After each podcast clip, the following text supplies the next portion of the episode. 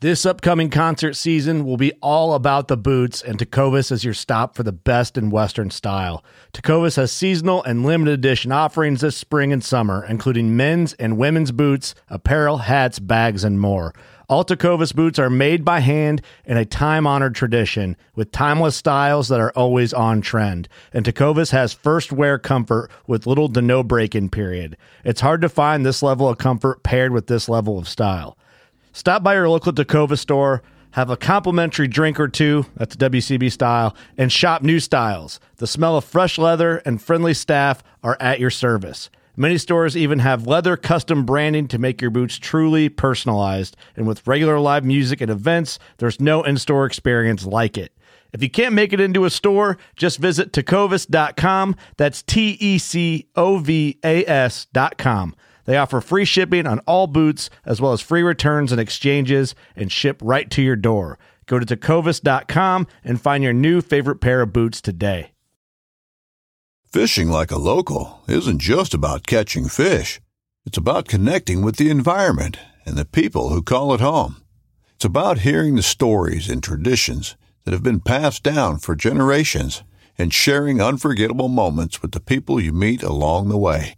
Fishing like a local is having an experience that stays with you forever. And with Fishing Booker, you can experience it too, no matter where you are. Discover your next adventure on Fishing Booker.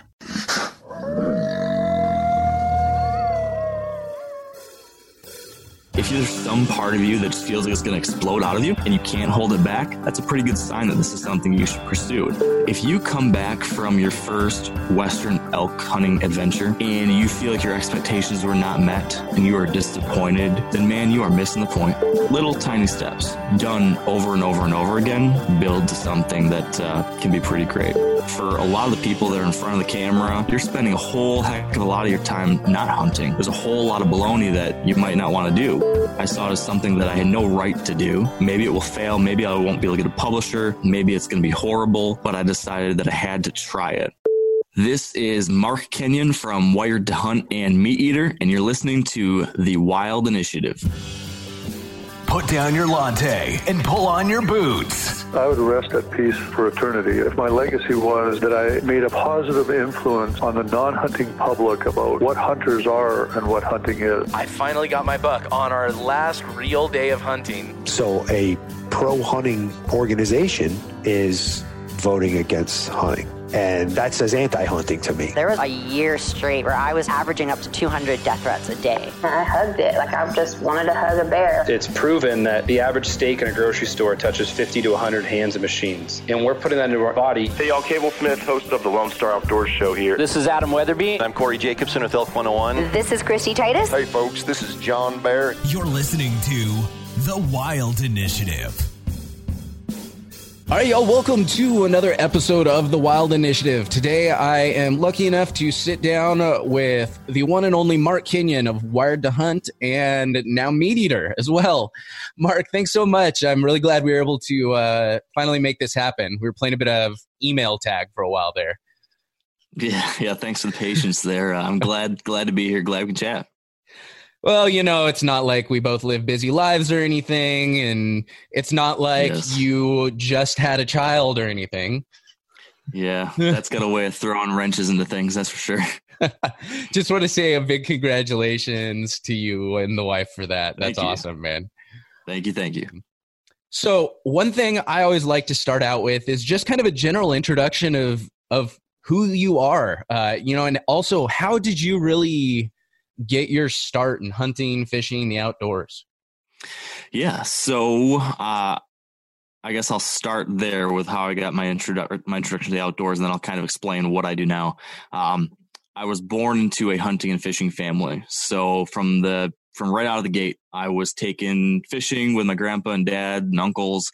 At age three, I was going up to our family deer camp. Uh, our vacations were not Disneyland or Mexico or Hawaii or Chicago or New York City. Our vacations were going to a local campground or going to the lake or going to the cabin. Um, so that was kind of all we did and all I knew. So I grew to just love this stuff deep, deep down in my core. And that continued as I grew into a young man and an adult, um, taking that further and further and further. I became, you know, I really latched on to our family love of the outdoors and became very passionate for it as an individual. Um, eventually leading me to, after I graduated college, uh, deciding that I wanted to find some way to do this for the rest of my life uh, as, as my career. Um, so I started a website in my, during my, between my junior and senior year of college called Wired to Hunt. And over the subsequent, oh, five years, I slowly built that up and started writing for hunting magazines and, and built uh, you know, a YouTube channel and a blog and a social media following and uh, a community of folks around Wired to Hunt until in two thousand thirteen, I was able to quit my day job and go full time with Wired to Hunt.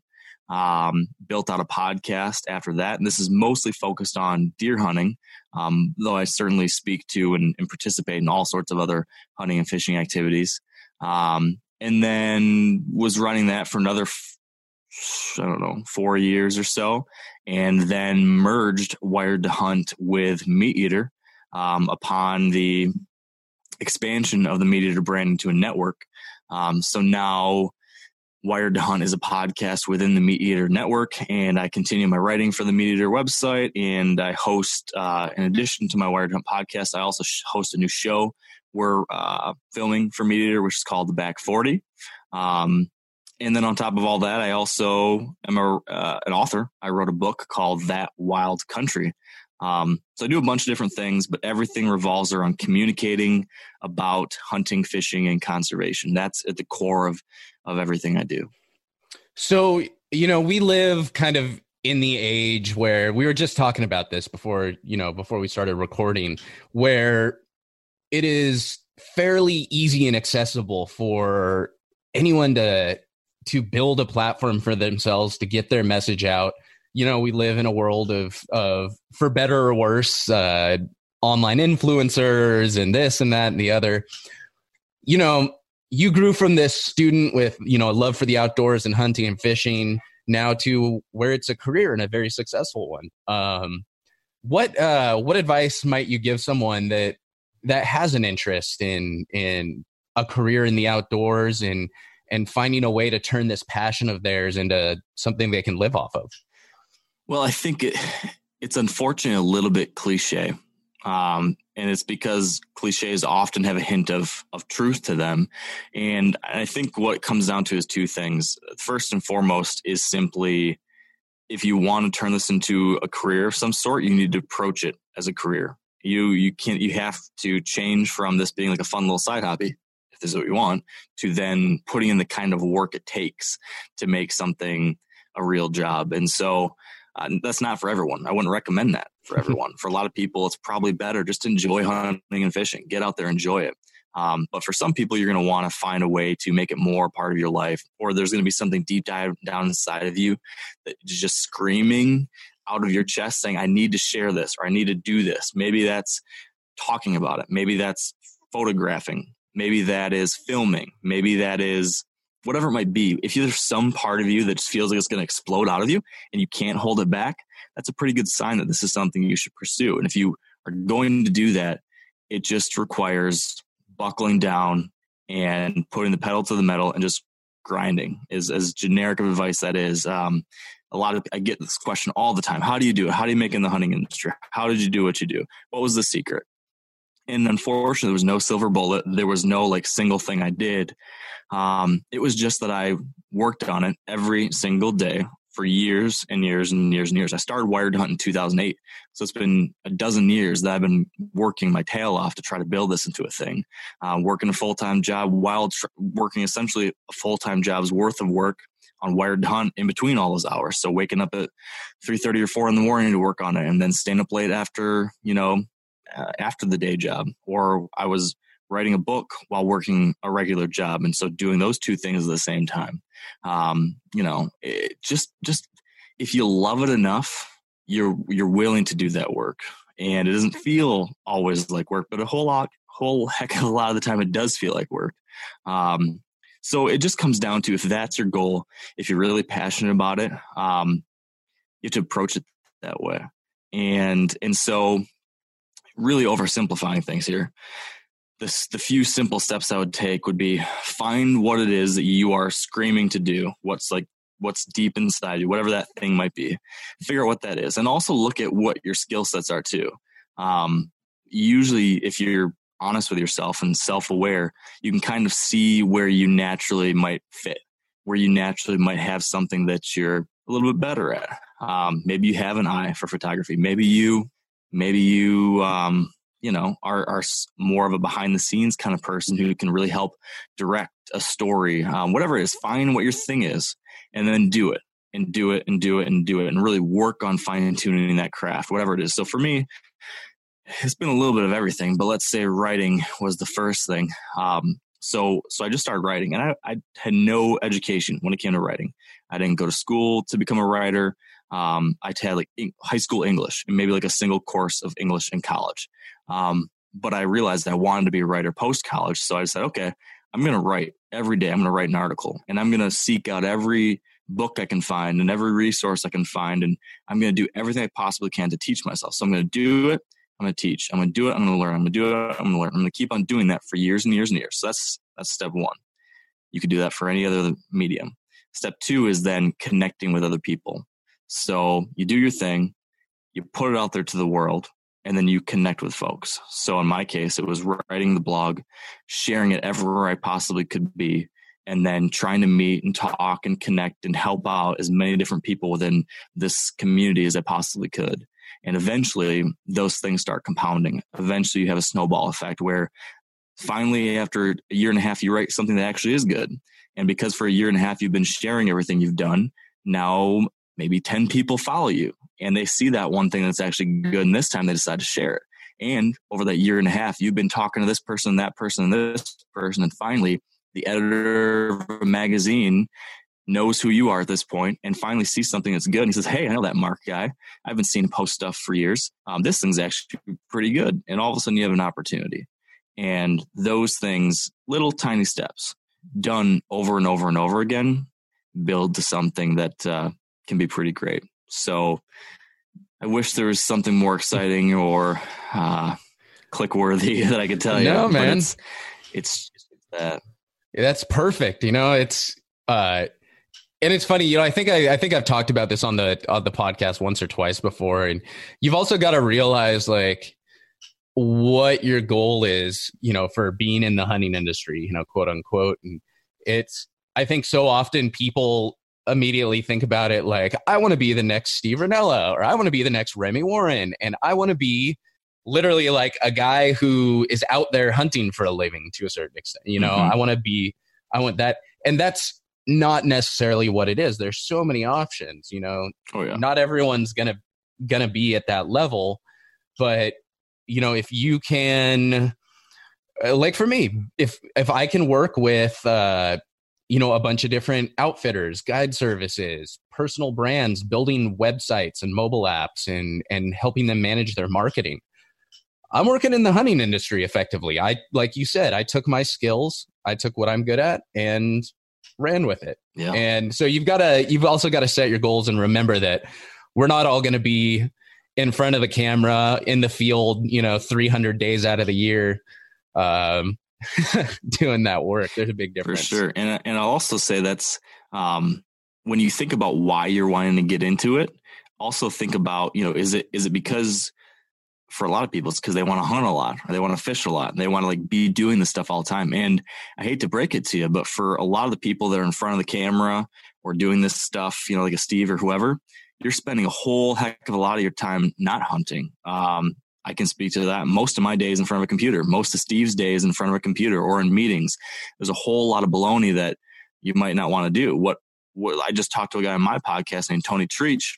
He wanted to hunt all the time. So he built a company in construction. And so he's able to work, you know, all throughout the spring and summer on his construction business. But once August or September comes, this is his company. He says, you know what? I'm not going to be there. He's got contractors to do everything. And he's got four months to himself and he can hunt all the time and go off on these adventures. He spends a whole lot more time doing this stuff than I am. Um, and he's not in the hunting industry. So, so consider that too. It might not be the best fit if, if what you want to do is spend a ton of time. Now, that's not to say that you can spend a lot of time out there. I certainly do than more than some and more than most probably. Um, but you just, every, it's all work, right? No matter what you're going to do, you have to be willing to put in the work. And um, for me, I do it because I'm so passionate. Like I have this, like I, I already said before, I have this voice inside of me that just wants to share with the world. I have to talk about this stuff. I have to share my perspective on stuff. I want to try to make a difference on things. And so for me, it was a very natural thing that like, this is what I'm called to do. I, once I started doing, I very, very quickly realized, oh yeah, this is, this is what I'm supposed to be doing for the rest of my life. Um, I think it's not a bad idea to, to experiment, try different things until you find what that thing is for you, um, and chase it. So you generally grew up uh, back east compare uh, in hunting whitetails, correct? That yeah, was kind of up, your start? Yep, grew up in Michigan, and, and yeah, whitetail deer were the the main the main thing here for sure. So what what inspired you? Because now you've expanded that significantly. Mm-hmm. Um, what inspired you to come out and uh, you know, maybe tell me a little bit about that journey coming from east to west and uh, exploring the rest of what this hunting landscape has to offer? I mean, it's it's a pretty natural desire for for a lot of people, and not even just hunting, but even just within the American experience. There's always been a pull, a strong pull for a, for a lot of people to, to head west. West has always represented something within the romantic mythology of America. It's, I think it's always kind of represented the wide open, the next opportunity, freedom, a new start, something bigger, better, wilder. Um, and I think that's kind of been the same case within the hunting world. I think when you imagine that next step for someone who grew up east of the Mississippi River, hunting whitetails and turkeys and small game, you, you see, and you read about these stories of bigger, wilder adventures. And, and for most people, you can't help but want to experience that someday. And and that certainly was the case for me. So yeah, it was, for a while, it was intimidating. I didn't think that I had the skill set or the experience to do that kind of thing. Um, while I did grow up in a hunting and outdoorsy family, we were pretty, um, oh, what's the word? Pretty pedestrian outdoor family. Um, we didn't do anything big or wild. My, my family was very much like, go to the state park, camp. Um, go to our cabin and hunt. But my family hunted, you know, we hung out at the cabin, you went out to a tree, sat by the tree for a while. Nobody really knew what they're doing. Hopefully see something. If you see anything, you shoot it, and then you come back. It was, it was a great place to be with family and friends, and I had amazing experiences up there, but I didn't learn much about becoming a good hunter. Um, I didn't learn anything about, you know, really traveling through or surviving or navigating wilderness or planning expeditions or, or anything like that. So it wasn't until I graduated college that I started heading west and trying to figure that stuff out on my own. So learned what I needed to know to go backpacking and climbing mountains and eventually chasing elk and stuff like that. Um, and so it was a combination of finally getting the, the gonads to go and try it. Um, and then, you know, taking advantage of the many resources out there today to learn um, what it is you need to be looking for, what it is you need to be doing. Um, but probably the biggest thing is just getting there. I think once I finally took the step to start heading west, um, the very first trip I took, it wasn't a hunting trip. My first trip was hiking and backpacking, that kind of thing. But once you go off into these bigger, wilder pieces of public land and go into Grizz country or something like that, you can very quickly realize that this stuff is accessible and available for you and within reach for your average person if you're willing to be smart, put in the work, and uh, and just go for it. So that was the biggest thing for me. And, uh, you know, every year just want to try new things, go new places, learn more. Um, and I'm absolutely in love with it. Hey, it's Kaylee Cuoco for Priceline. Ready to go to your happy place for a happy price? Well, why didn't you say so? Just download the Priceline app right now and save up to sixty percent on hotels. So whether it's Cousin Kevin's Kazoo Concert in Kansas City, go Kevin, or Becky's Bachelorette Bash in Bermuda, you never have to miss a trip ever again. So download the Priceline app today. Your savings are waiting. Go to your happy place for a happy price. Go to your happy price, Priceline. So what advice then would you have for someone, you know, I, I I get a lot of folks that reach out and they say, oh man, you've inspired me to, you know, I've grown up hunting turkey and whitetail. Um, you've inspired me to finally just sack up and take this trip.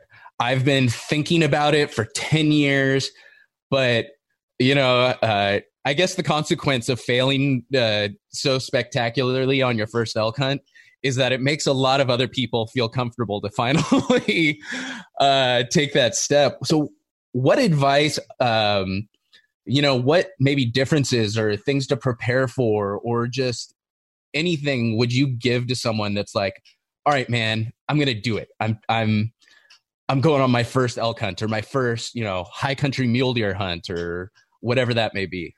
Uh, I mean, there's a million things that we could talk about, right? Um, but I think that the two most important at a high level would be making sure you're physically prepared, because there's nothing that will ruin experience heading out west uh, if you're quicker than not being physically prepared.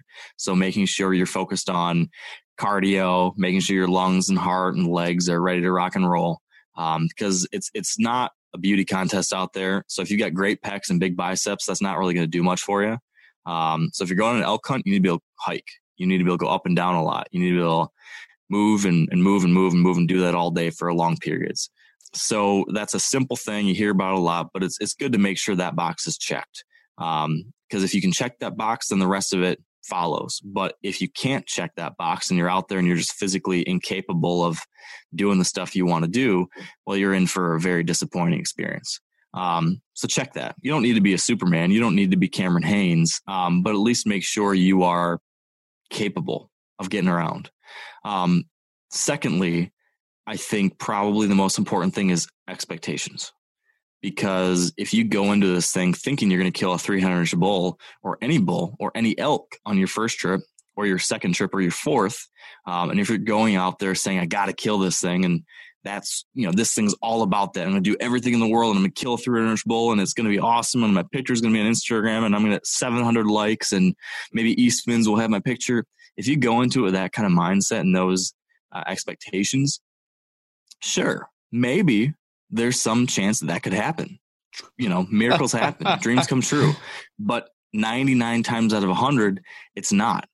And if you come back from your first Western elk hunting adventure and you feel like your expectations were not met because you had those and you are disappointed and you're upset with it, then man, you are missing the point. Then you, you I, I feel really, really sad for it, because that kind of trip, if you go into it to enjoy the landscape and the process and just the adventure of it, if you can go into it with, with those types of expectations, like, I'm going to go out there, I want to see some new country. It's going to be different from home. And I'm stoked to see what that different place looks like. And I'm excited to, to get tired and to work hard and to come back to my tent at night and collapse and not even be able to think for a second because I'm already sleeping. That's what I'm excited about. I'm, I'm excited for the next morning. It's still dark out. And I'm thinking to myself, man, I might see a bull elk today. And maybe if I hike to the top of the mountain, maybe I'll get to hear one bugle. And just that anticipation, that excitement, if that is the fun that you're looking forward to, and if that's what you can cherish and enjoy, you're in for a great trip. And hell, maybe you will get that bull. Maybe you'll have some close encounters and all the stars will align and it'll happen. And I hope it does. And that will be great. But I want everyone to enjoy just the opposite too, because there's a whole lot of fun to have out there. And, um, I think that's the key to a successful trip. If you do that, then the next trip, you'll learn a little bit more. You'll go back, you'll be a little bit better. And if you do that, the next year, you'll come back and you'll get a little bit better. And eventually you will get your elk. You will get your bull. Um, but you got to start somewhere. So speaking about enjoying the process, I want to switch gears a little bit and talk about the book. Um, you know, I originally, uh, I had, I think your, your publisher reach out to me. They sent me a copy, uh, way back in, I want to say November. It was right. Uh, it was a couple of weeks before it was scheduled to come out. And uh, I was like, yeah, I'll check it out. You know, I'll give it a read. And, um, and I ate through that thing in the course of just a few days, man. I absolutely loved it. Um, awesome. Thank you. I really loved the mix you had, and I'll kind of let you talk a bit more about the book, but I just love the mix you had of, of these anecdotal stories that were fun and funny, and they were just, they were really relatable experiences. And, you know, so you got that awesome aspect, but then how you tied that in with the, the history of, uh, of these places and how they became what they were. And, and it was just, it was so well balanced, uh, with, with both of those aspects. So I would love for you, maybe just, uh, talk about the book, uh, give an overview kind of what it is and really maybe what inspired you to, to write it. Yeah. So, uh, so the book is That Wild Country, an epic journey into the past, present, and future of America's public lands. And, um, a very high level overview of what the book is about is basically th- there's two narrative threads. There's one line, which is examining the history of our public lands, all the different people and events and legislation and conflicts that occurred over the last one hundred fifty, two hundred years that led to us now having six hundred forty some million acres of federal public land available to us, and, and examining how that happened, what that means, what you can do in these places, um, and then what's going on right now around them. So that was one side of this. And the second narrative thread was then my own personal experiences, as you just alluded to. I wanted to ground this whole story within my own personal experience. So going to these places, experiencing these places, wrestling with the past and the future and what it might mean if, if we lost some of these places, or if these places are allowed to be um, put on the chopping block or degraded in so many different ways. Um, so I wanted to make something that was accessible and enjoyable, because there are, you know, there are books that talk about the history of public lands and the, the history of the wilderness movement and the history of conservation. But most all of those are just dense, exhausting, hard to read history books that your average guy or girl just isn't going to pick up and get through. Um, so what good is any of this information if no one actually takes it in and learns it and, and is inspired by it?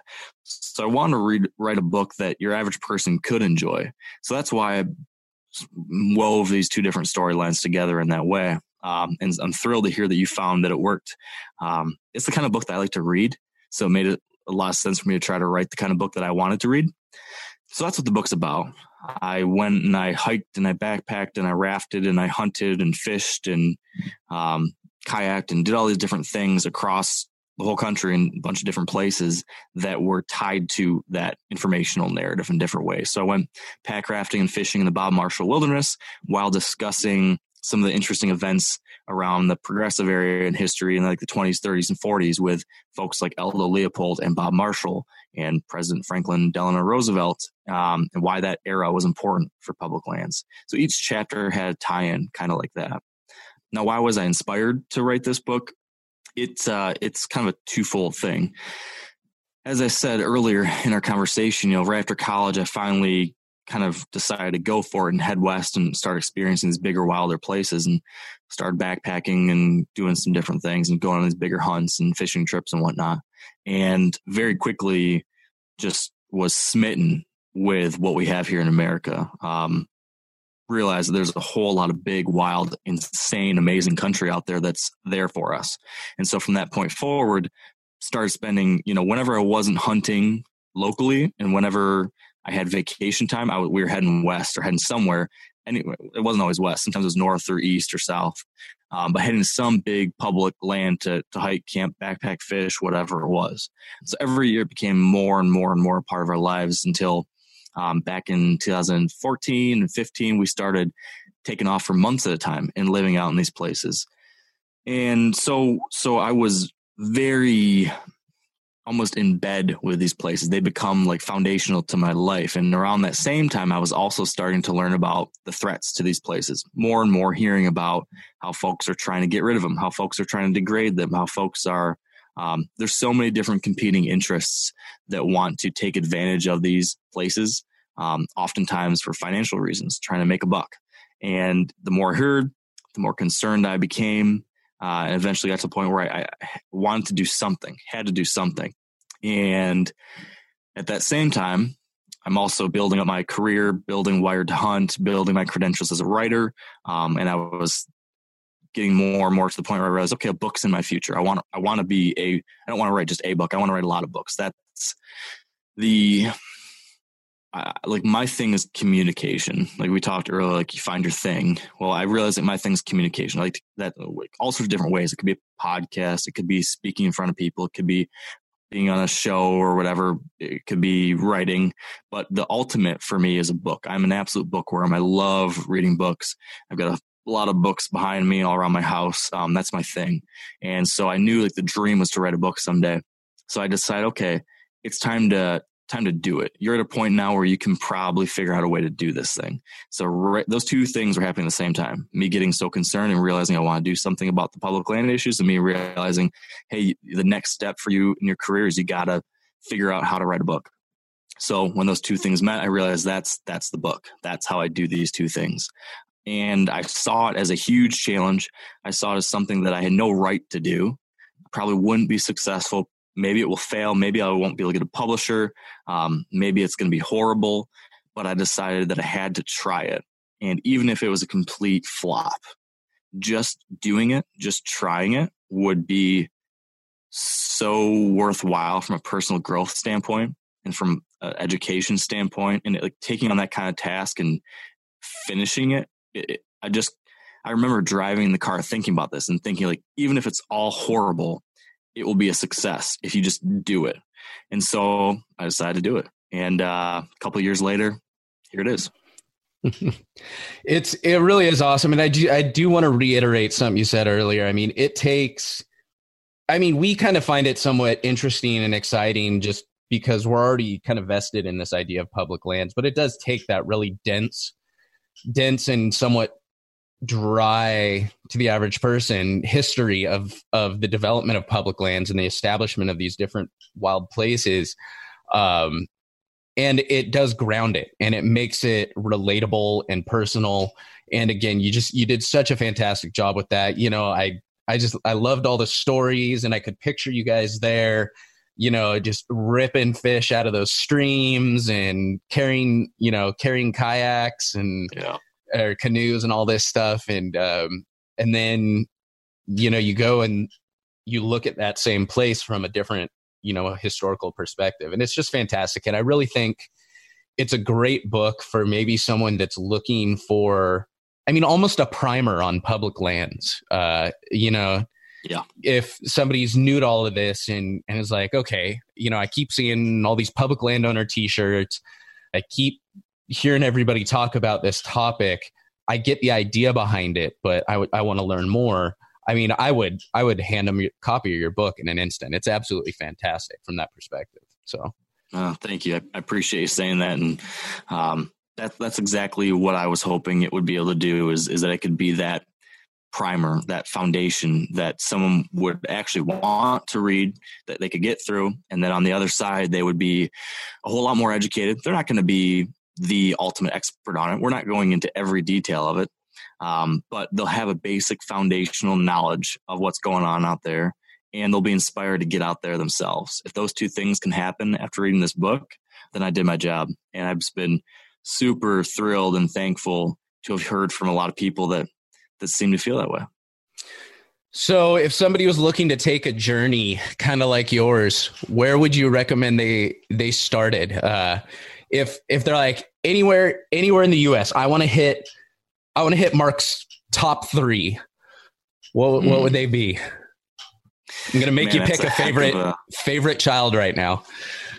Yeah, that's a tough one. Um, so I will lean into my biases. I'll lean into my, my favorites here.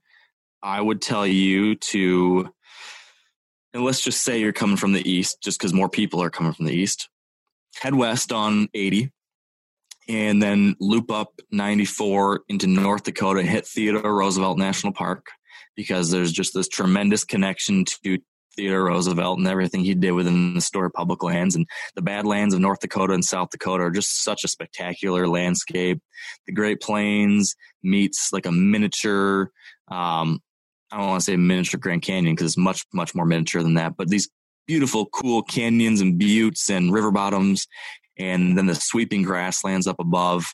Um, and you feel so small in the midst of these big, wild, wide horizons. So hit Theodore Roosevelt National Park, and then continue west, and then get to the G Y E, the Greater Yellowstone Ecosystem. and just do a, a tour of that area. So I'm going to tell you to go through the national forest there that's on the north side. Um, so there's going to be the Absaroka mountain range, the Beartooth mountains right there. Maybe a good way to go, go up the Beartooth highway. Yes, this is what you should do. Go up the Beartooth highway and you're going to go up onto this incredible plateau. You're going to be up, like, I don't know what it is, ten thousand feet above tree line. You can drive up to there. It's, it's the most accessible above tree line place um, I know of, other than another road in Colorado. Um, drive up there, unbelievable fishing in some of these little alpine tarns up there. You can camp in a number of places, national forest. So you can just pull off the road in a lot of spots and camp. Um, and this road takes you right into the northeast entrance to Yellowstone. So you're going to come off the, the Beartooth Highway. It's going to drop you down into the northeast corner of Yellowstone, and it's going to take you into the Lamar Valley. And the Lamar Valley is my favorite part of Yellowstone. Um, this is these huge, wide open, grassy valleys with a river running through the middle, and then great big mountains on either side. And because of a whole slew of different factors, these valleys support immense wildlife populations. So this is where you're going to see your hundreds or thousands of buffalo sweeping through this valley. This is where you're going to see wolves. This is where you're going to see grizzlies walking the edges of the timber. Um, I, I told a story of one of these hikes I did in the, in the Lamar Valley um, in the book. Uh, there's also another little va- another offshoot of that called Slough Creek, which is just off of the Lamar Valley. And that was the the scene of another chapter in the book where I went on a fishing trip and backpacking trip with my wife. So hit Lamar Valley, maybe slip in a little Slough Creek fish in there, continue your way across Yellowstone, see all the sights. Um, the biggest thing I would tell you about Yellowstone is do not get sucked into just the road tour, because most everyone just does the road tour. They drive around, they step out of the car, they walk fifty yards, they see a geyser, they go back to the truck, they go drive somewhere else, get out of the car, go get a souvenir. You're going to be overwhelmed with a lot of people, a lot of tourists, a lot of traffic jams. That's not the cool part of Yellowstone. The cool part of Yellowstone is parking at a trailhead and hiking in a few miles. And then very quickly, what's unique about Yellowstone compared to a lot of other national parks is that as soon as you get off of the road, you get in a half mile or a mile away from a trailhead, there's nobody there. There's very, very little hiking pressure in Yellowstone compared to a national park like Rocky Mountain National Park or Yosemite National Park. You go in those places and go on a hiking trail. Some of the trails, the popular ones, you're going to be surrounded by people the whole way. Um, in Yellowstone, I don't know many places like that. Almost everything you're going to be on your own, which is great. So So tour through Yellowstone, stop along the way, hike some spots, explore some spots, um, and then end through the south entrance, which will take you to my third recommendation, which is Grand Teton National Park. And Grand Teton is is the the pinnacle of the national park system for me personally, at least. Um, I think it's the most iconic visual mountain range in the United States. The Tetons are just mind-blowing. I think you can't ever look at them and not be in awe. Um, The Tetons are on the cover of my book. So if you pick up the book and look at it, you'll see what I'm talking about. Just a just a gorgeous place with incredible recreational opportunities, from hiking and camping and fishing to bike riding to boating. It's all there. Um, I had this was the first place that my wife and I went on our big Western, our first big Western trip. It's where we returned to every summer. It's where we rented our little cabin for months on end for a lot of those years. It was just outside the Tetons. It's where I proposed to my wife on top of a mountain. Um, so it holds a lot of personal uh, connections for me. But I think um, I think anyone can very quickly establish their own connection to a place like that. So so that's my one, two, three. That was absolutely perfect. That's exactly what I was looking for. I love it. Uh, so as we're winding down, uh, we, we talked, I feel like we kind of touched on this topic a, a little bit, but I may phrase it a different way. Um, you know, say maybe you're out on one of these hiking trails or something, and, and you run into someone, y'all maybe sit down to grab a snack and you're talking, and they find out that you hunt. And maybe this person looks at you and says, you know, I've always been interested in hunting. Always thought it was cool. I've wanted to do it, but I don't have any friends that do it. I don't have any family that does it. I have zero background in it. And I think I'm a little intimidated by this. I don't think it's something I can do. What words of wisdom or advice would you give a, give a person like that? Yeah. Um, I think I would first tell them, um, you know, to, to, to connect with some community. I think that more than any other resource, I could point you to podcasts. I could point you to books or websites where you can get a lot of information. Um, but I think probably the most important thing is connecting with a community in some way, because more than anything, a real person taking you to their stream or to their mountain or to taking their backyard, or someone sitting down with you and talking about these things, or inviting you along for a trip, or or just being able to be there to spitball and, and answer your questions, um, or to say, oh yeah, that thing you thought you're doing right, no, it's it's this way. Um, I don't. It's really hard to substitute a physical, real mentor of some kind, and and the, the easiest way to get a mentor of some kind is to connect with the community. Um, So it depends on where your interests lie, where you reside, all those things. But um, for example, if you want to get into hunting public land for, well, really anything, Backcountry Hunters and Anglers is a great community to tap into. If you live out east and you're particular interest in deer hunting, connect with the Quality Deer Management Association. If you think that ducks are where it's at, and you just for whatever reason have been fascinated with ducks and would love to hunt some ducks, well, check out Ducks Unlimited. All these organizations have local chapters. So small groups of folks all across the country that have different local events, and they're wide armed, wide open arms saying, hey, come on in. And all of a sudden you join, you show up for the first meeting, you'll meet people and you can tell them your story, tell them where you're from, tell them you're new, tell them you're interested. And, and I guarantee there's some people that will step up to help out, invite you to the next get together, um, show you around, take a walk, whatever it might be. So that's step number one. It, it, it takes a little bit of courage to go out and do something like that, um, to put yourself out there. But I don't think you'll ever be disappointed, um, because I do believe in the inherent goodness of a lot of people out there. There are good people out there that help out if uh, if you put yourself out there to meet them. So that'd be step number one. And then step number two, I guess I will point you to a few a few sort of resources. And I'm going to very selfishly say, check out what we got going on at MeatEater. The MeatEater T V show is, is about as inspiring and, and welcoming of a video product out there. If you want to kind of learn what hunting and fishing is all about and, um, and, and kind of get a feel for it, it's hard to beat that. It's on Netflix. Check out the MeatEater T V show. And if that still draws you in, you can check out all the other resources we have. And there's so many other great podcasts and shows and articles, podcasts like this. Um, there's a tremendous trove of information across the web these days.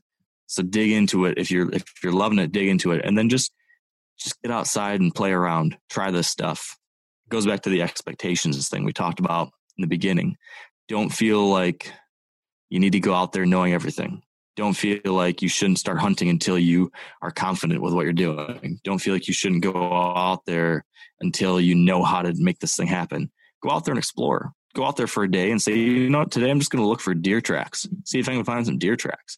Maybe today I'm just going to walk around this piece of public land. And, and all the other times I've ever gone out, I've always just hiked this trail. Maybe today I'm not going to hike on the trail. I'm going to go off trail. I'm just going to walk around and look and see if I can see animals. Um, that's just a lot of fun. And that is how you slowly build a foundation to becoming a hunter. If you do those three things, uh, you'll slowly get there. All right. So if folks wanted to find you online and follow along with the adventures, where can they, uh, where can they find the podcast? Where can they f- pick up the book? Where can they follow you? Yeah. So the book, uh, you know, available most any place you can get books. Uh, Amazon, of course, is pretty ubiquitous. So check out That Wild Country on Amazon or wherever you want to get one. Um, really appreciate people doing that. And then if you search for Wired to Hunt, that's going to be where you'll find most all of my stuff across the different platforms. So that's my handle on Instagram and Twitter and Facebook. That's uh, uh, that's where a lot of the information is. And then uh, MeatEater, the the meat eater dot com is where my writing is, most of my articles these days. And that's also where you will find our new show, which is The Back forty, um, which is on the MeatEater YouTube channel. So check it all out. All right, y'all, make sure you head on over there, check out the book. I'll make sure to link to all of those on the show notes pages. Uh, Mark, thanks so much for taking the time to hop on today. I really appreciate your time. Hey, you're welcome. It was fun. Thanks, Sam. All right, y'all, that'll do it for this episode of The Wild Initiative. Make sure you check out the show notes page at the wild initiative dot com. Another big thank you to Mark for hopping on. That'll do it for this week. But until next week, I hope this episode inspired you to get involved, get outdoors, and plan your initiative for the wild. Thank you for listening to The Wild Initiative. Please take a moment to leave a rating and review on iTunes or Stitcher, and head on over to the wild initiative dot com to get show notes, check out the blog, gear discounts, other podcasts from the Wild Initiative family, and more.